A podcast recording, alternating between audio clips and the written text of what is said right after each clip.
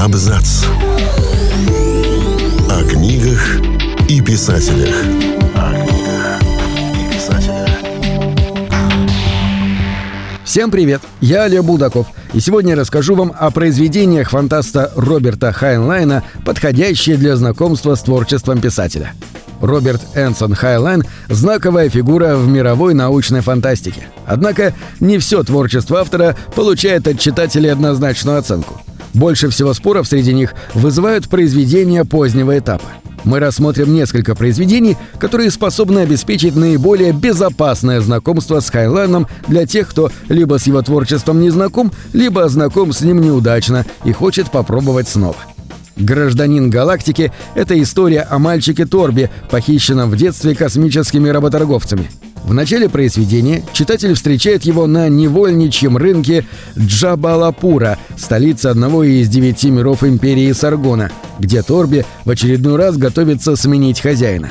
Ему еще невдомек, что скоро, после того, как его за бесценок приобретет местный профессиональный нищий Баслим Калека, его жизнь круто изменится, и он вступит на путь полный испытаний и приключений.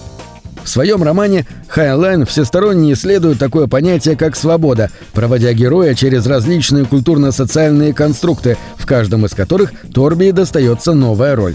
Мальчик на собственной шкуре ощущает иллюзорность личной свободы современного человека, когда, обретая свободу в чем-то одном, он тут же лишается ее в чем-то другом из-за сопутствующих ответственности и долга перед социумом, в котором он оказывается. Роман «Астронавт Джонс» повествует о Максимилиане Джонсе, юном фермере, живущем на земле будущего, социальное развитие общества которой свернуло на путь кастового разделения труда, из-за чего у героя остались лишь призрачные надежды выбраться со скудной фермы своего почившего отца и посвятить свою жизнь тому, о чем он всегда мечтал – космосу.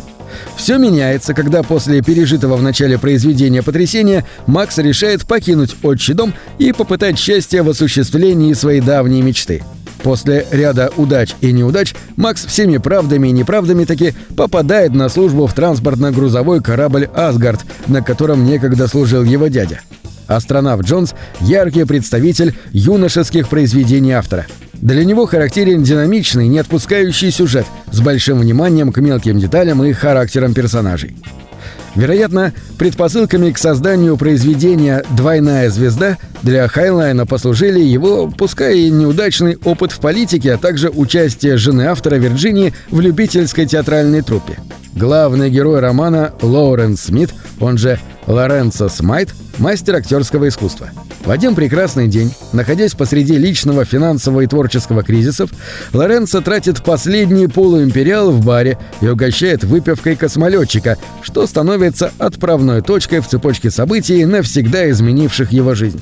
Космонавт оказывается не простым дальнобойщиком, а телохранителем очень важной фигуры на политическом Олимпе Марса, которые срочно потребовались услуги профессионального актера в качестве дублера.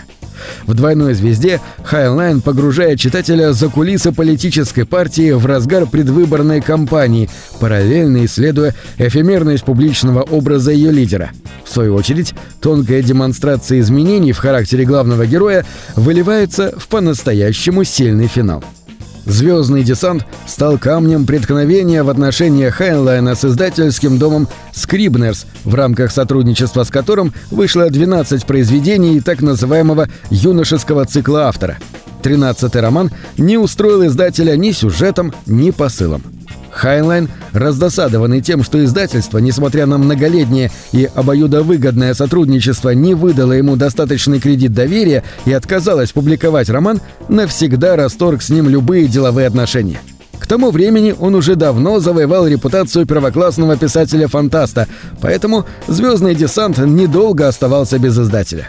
Однако выход романа сопровождал скандал.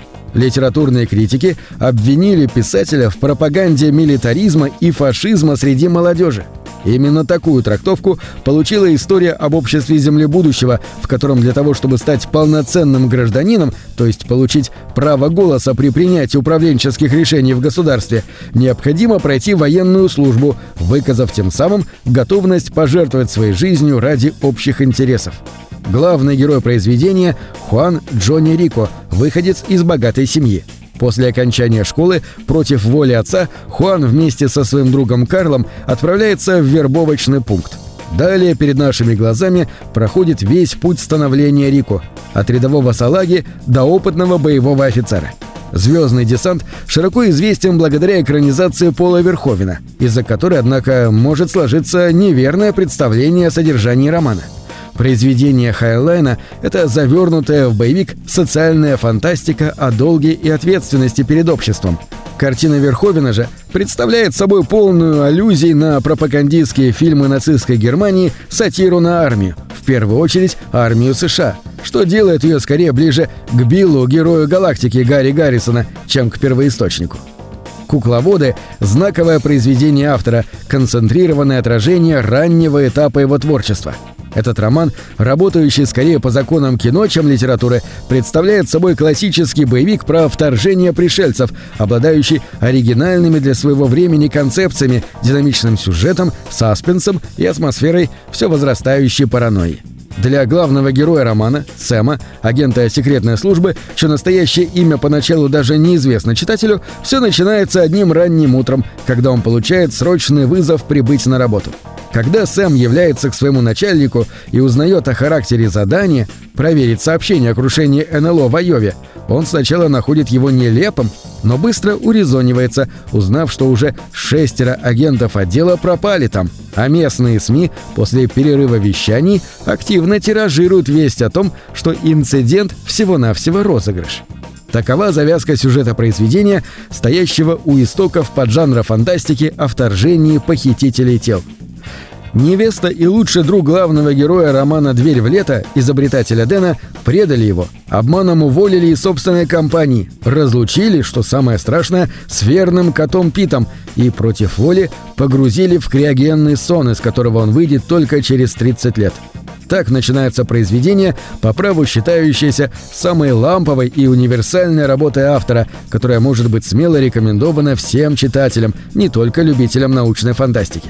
Жизнеутверждающая история Дэна, преодолевающего время, пространство, неожиданную подлость, казалось бы, близких людей, рассказывает о том, что никогда не следует терять надежды найти свою дверь в лето. На этом все. Читайте хорошие книги.